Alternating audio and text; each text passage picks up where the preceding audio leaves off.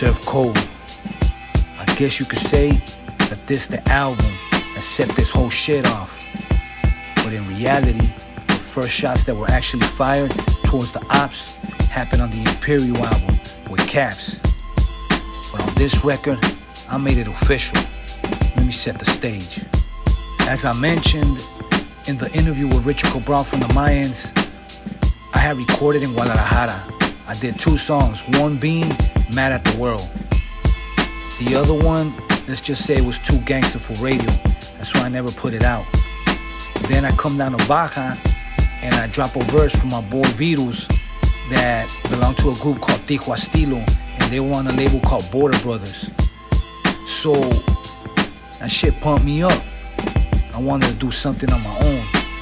So, you know, I started going through the yellow pages and looking for recording studios. This is way back. There was no fucking Google, none of that shit. So I start looking through the yellow pages and you know I'll call a number, it'll go straight to the box. Like nobody was picking up. And the last number I called, Provision Studios out of Playas de Tijuana. And I, you know, I called and me contesta un vato. And right away I noticed que, que tenía acento de, de alguien de Sudamérica, you know. So I asked him, hey, ¿de, ¿de dónde eres? And he told me, soy chileno. So basically I go down this checklist, you know. I ask him, ¿tienen Pro Tools? Yeah. You know, you got some cool mics? Yeah. Can I come down and see the place? And they're like, yeah. So, you know, I hit like a few days later. I think that was on a weekend. So a few days later, I pull up over there and they show me the whole facility. So it's, it's dope. It's like a little compound. Basically, there's a house where the family that owns the studio lives. And then um, as you walk past the house, está el studio. So they have like, on the first floor, they had like a, a pre-production studio Pro Tools setup that was dope. And then you go upstairs and they have the like the high definition with the multi-track board setup going on up there. You know, the vocal room was treated. It was dope. There's a lot of pictures on the internet from this place. You know, like I, I just matter of fact, I just put one up where I'm, I'm with my with my daughter Kay in my arms. That's the room where you would do your vocals at. So I could tell that they had this trust for me. You know, they were like kind of looking at me like, like, what's up with this dude? Parece malandro. You know, they didn't know if I was there to, I was just like, you know, casing the joint so I could come back and straight, you know, clean them out. They didn't know, you know, so they were kind of like, you know, real protective over the over the mics when we're in that mic room checking out the mics. Y este, so that's it. Next next thing was to book some studio time and start recording. This album was declaring war on high power, you know. And um, right away I got to work. I um, basically I went in on them dudes. First song on the album was called "Bitch Ass Rappers." It don't get more disrespectful and straight up than that. And then um, I had a song on there called "How Many Did I Smoke?" And I remember my homeboy, um, my homeboy Chico, he did some dialogue for it. H is up. I even had a song on there with Street Platoon called City Heat. I had a song on there. I'm gonna write till the wheels fall off. That that song was actually produced by Tony A. Trip out on this shit. Um, I remember I get a CD with beats, right? For some reason there was two two Tony A beats on there, and like I mentioned before, like I didn't have that fucking luxury of be like no to this beat, yeah to that beat, or whatever, you know. So I rapped on like 95% of the beats that was on that CD. Of course, you know, I put a guitar player on there. I, you know, I, I try to like, cause it was just a two track, you know what I'm saying? It was just, um, you know, I didn't have the fucking stands or none of that shit. I just, it was just like that. A, probably a rough, fucked up mix. So I did the best with what I had, you know? And then, man, I had fucking classics like fucking Dark Corner. There was uh, This Is What It's Like. And then I had another fucking classic on there called um, Look Into the Eyes of a Killer. I'm like a heroin injection, fucking stupid, crazy beat. While the enemy sleeps with Mad Dog from the 805, from Ventura. Uh, the Getaway, that had Night Owl on it, from San Diego. I had a song on there called We Like the Yakuza. I'm got verses that kill. Had a song on there called Art of War with Spanky Loco and Weddle Snipes when they had that label on um, 310 West. And it's crazy because I didn't know that, you know, there was a little situation right there. Me, I just, you know, I was in my own lane, you know, so I didn't really like get involved. Had my own shit to worry about. Plus, I was hundreds of miles away. Then I had a song on there called Do You Know Who We Are? And this was an Ernie G beat. And let me tell you a little bit about this song. When I when I wrote this song, I wrote Do You Know Who We Are? And I wrote The Devil's Inside. Both are Ernie G beats. You know, they're like, let's just say they're fucking they're blood brother beats, you know? And then I have Revenge of Cold. So like I said before, this album was declaring war on high power, you know? And honestly, I didn't even know how many people were on the roster or how many rappers. I just, I mean, you know, you know how this hip hop shit is, and and and it's it's a lot of egos and competition, and I'm the best, and and shit like that, you know. You know, it's just kind of stuff like when you're young. You know, now, of course, it's totally different. You know, we've grown past that, and at the same time, like I think this shit like it gave a fucking adrenaline shot to the game because it made people choose sides. Some homies was gonna ride with them, and some homies was gonna ride with me. And you know, like the disses started going back and forth, back and forth, and to me it was like Pac versus the whole fucking East Coast. You know, that's the way I see it. And it, and it was dope for the game. You know, I I think like you had to get creative. You had to um you have to show your skills, you know, and, and we both had like different sounds. They had their own sound and I had my own sound. So I think that that, you know, in a sense it was a blessing to the game, you know. It showed like diversity. It showed um, you know, that motherfuckers was with it. And you know, it was what it was. This episode was brought to you by Bonnaroo.org. Make sure you check out our newly designed store and merchandise.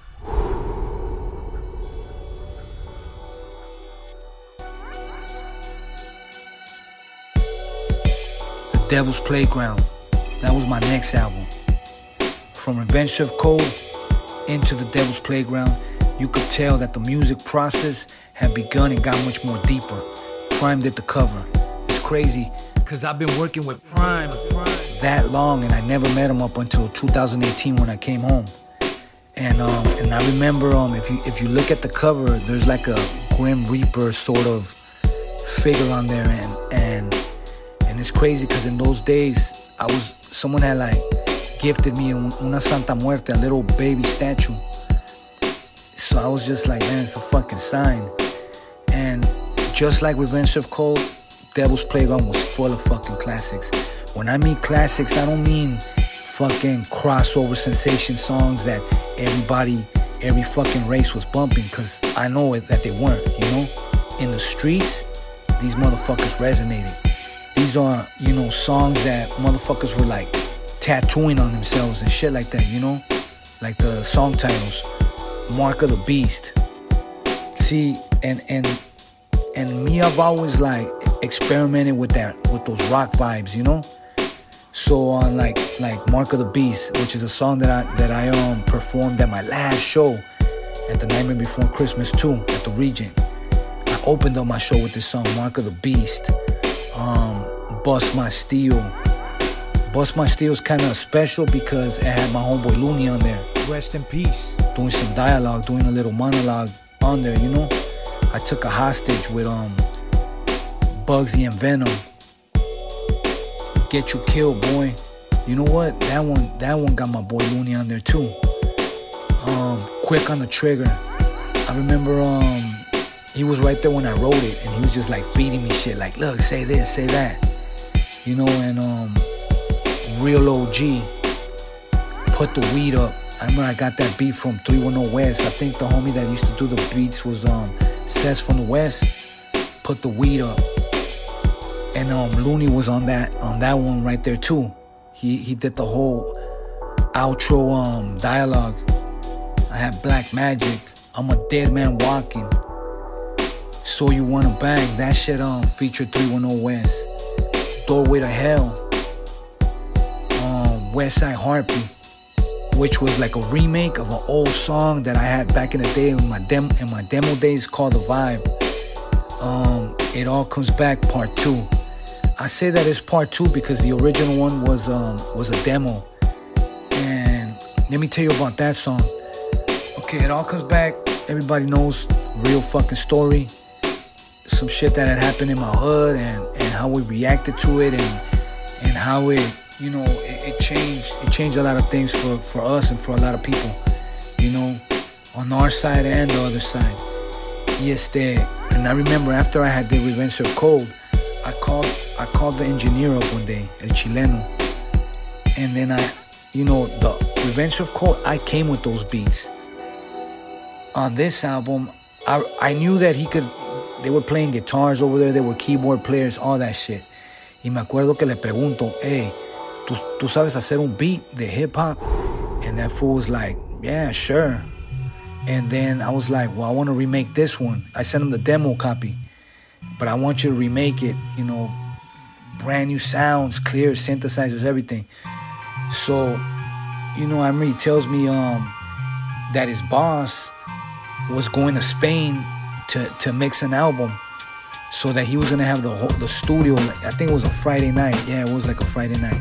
That if I wanted to come over, and I remember we worked on that beat for like four or five hours. It was me and my homie, and G Loons, y este, and then you know I dropped the vocals and you know, whatever, whatever I was supposed to do, I did that.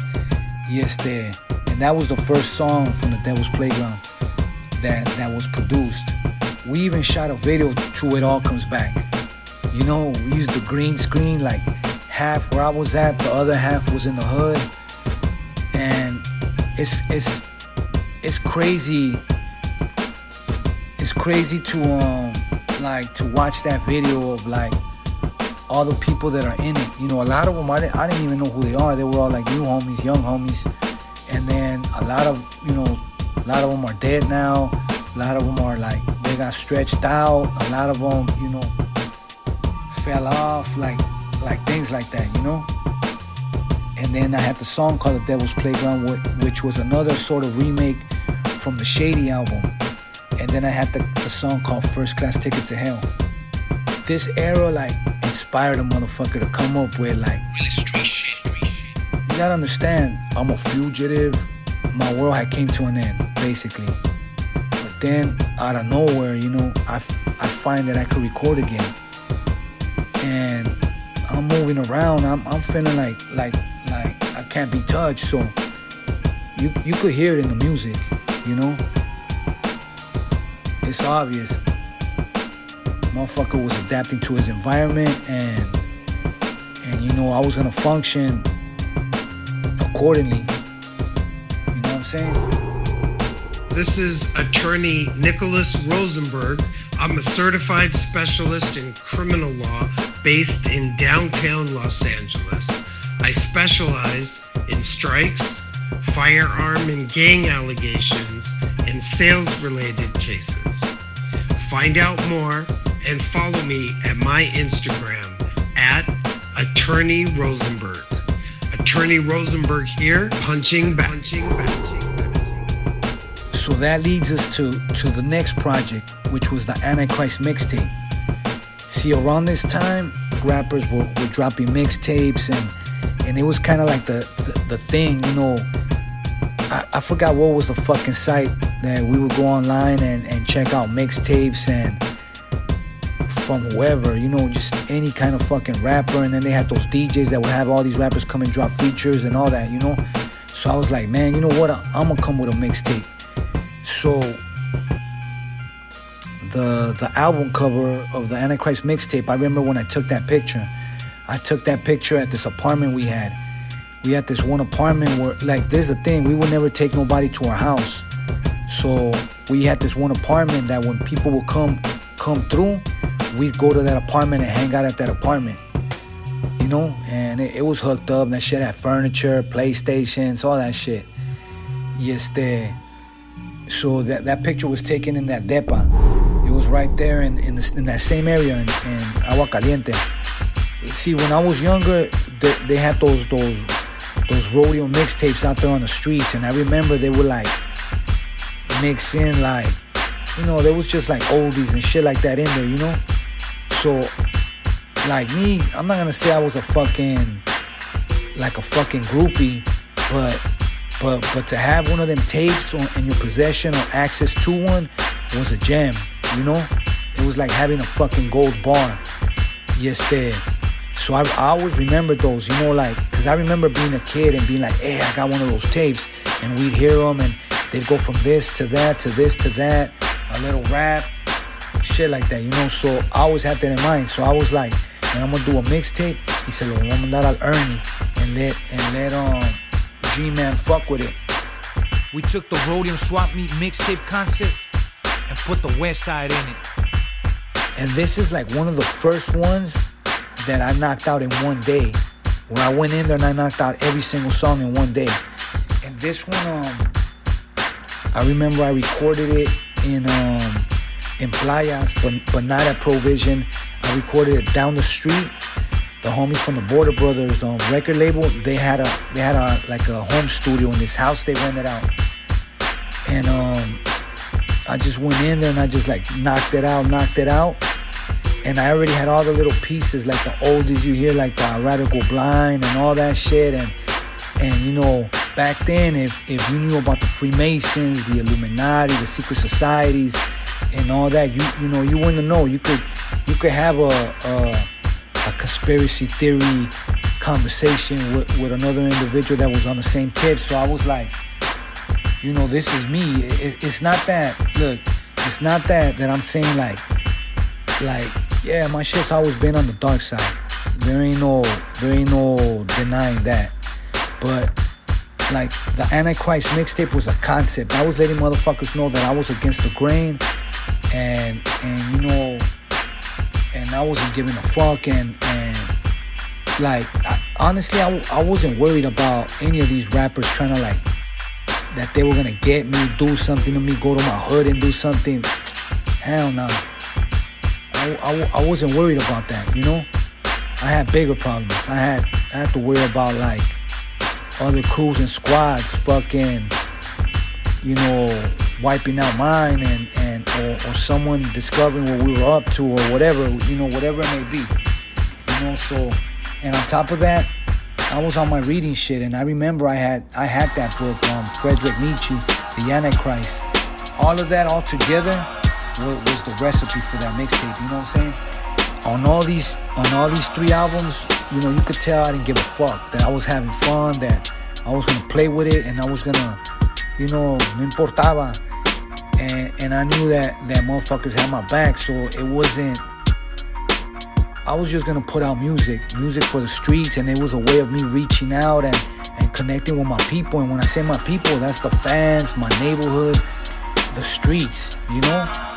You know that's what hip hop is at the end of the day around this time is when in, when um we kind of like um got introduced to uh Lulu from BYI, Omar Cruz and all that, you know. So I think you know what they already had signed their deal. They already had signed their deal with um Interscope and and me, you know, shit. I was just like, man, I can't I can't sign with nobody. You know, I'm I'm gonna sign myself. I got some money. I'll do my own shit. You know, and and that's when I that's when I started getting that that in, independent record label like just mindset, you know. UndergroundHipHopBlog.com, the highest ranked underground hip hop blog worldwide. If you need promo or advertising, tap in. Contact us on Instagram at UGHHblog or email us at UGHHblog at gmail.com. The next album that I came with was Tattoo Wink, Wanted Dead or Alive. That was a collab album. That was that was like a super group. That was me, Bugsy Two Guns, and my brother Venom. I think I mentioned this before that my boy Nikhil and his and his brother, which his name is Vic Hill, and his other brother Attil, they they um they once um told us like you know what we were that group, you know, like me. It felt like I was like a polished sword. Bugsy was like a double-edged sword, and and Venom was like a fucking barbaric sword, some like Viking shit. You know what I'm saying? Yes, este, so I mean, it only made sense. We always have been recording. Me and Bugsy had Wishmaster. We would all, all of us, we would always be recording. So you know, I, I missed that.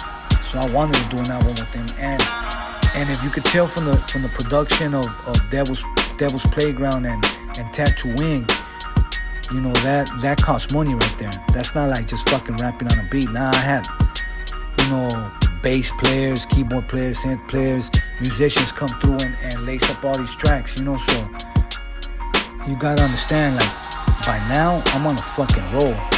You know, like, the music's all in me. We was getting money out there. It was just, you know, living lawless and, and the music was like the soundtrack to, to what was going on and and, and I was reaching out back to my neighborhood and through, through through this music, you know? And reaching out to the world, you know, and and I knew when I had great songs. Again, like motherfucking haters, like fools that that you know they'll be quick to say like, ah, them fools never did this, never did that, like like these other artists, but that, that don't fucking matter. You know, like I know that I made an impact and and I produced some of the fucking most gangster material and some of the most epic storytelling on wax. They don't gotta like my shit. No one do, you know? They don't have to. Everybody got their own taste for music or, or whatever it is, you know, pero... I know I took you into the darkest corridors of hip-hop. It was real, you know? It was unique. It was creative. You know, I, I wasn't trying to fucking copy nobody's sound. I had my own sound, you know? And a lot of these motherfuckers that that that that run their mouth like even now, low key, they always been CON fans. You know what I'm saying? I I set the bar, I set the standard with the shit I was doing. Like the first song of the album was called We the Baddest. We the Baddest. This was like bandit production at its best. I had a song on there called Terrorism with me, Bugsy, and Sick Jacken fucking um that song was it, it was crazy too. That it was produced by Crow of Street Platoon.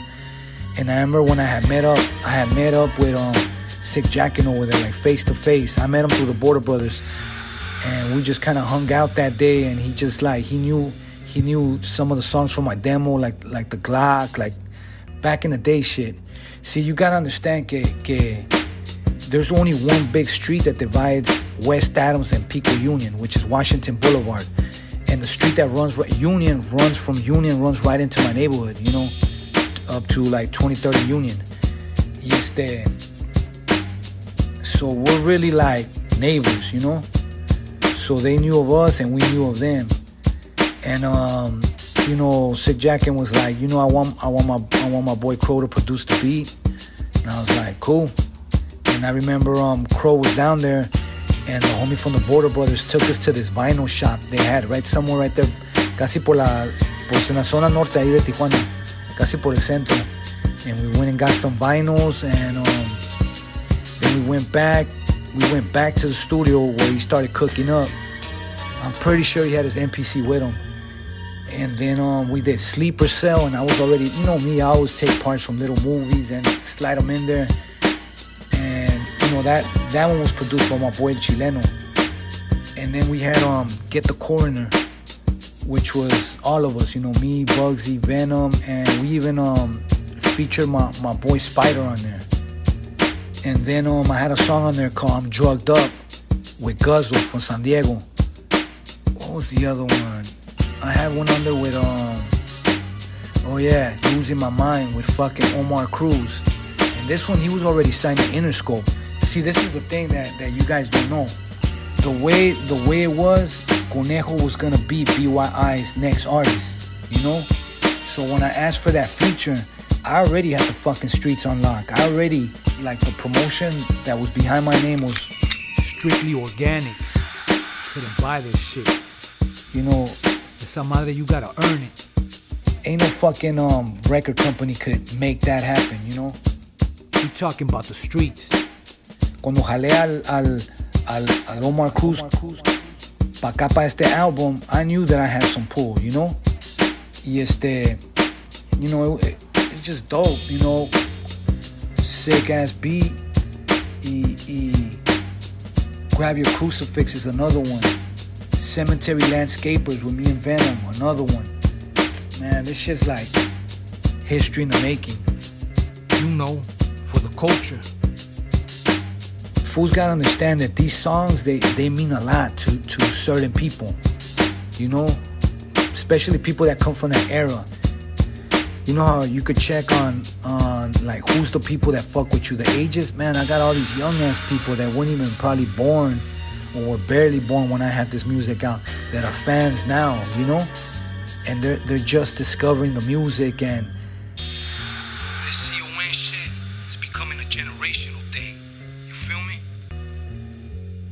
I'm not sure where this where this topic had came up about who were the artists and their albums that that really like captured that that that moment in time. And um like the the ones that came up was um you know Psycho Realm with their first album Lil Rob with the Natural High album and my album Conejo the Shady album you know Psycho Realm had the shit for the for the you know for the for the heads Lil Rob he had the ladies he had all that like that you know the oldies that whole Lowrider scene vibe.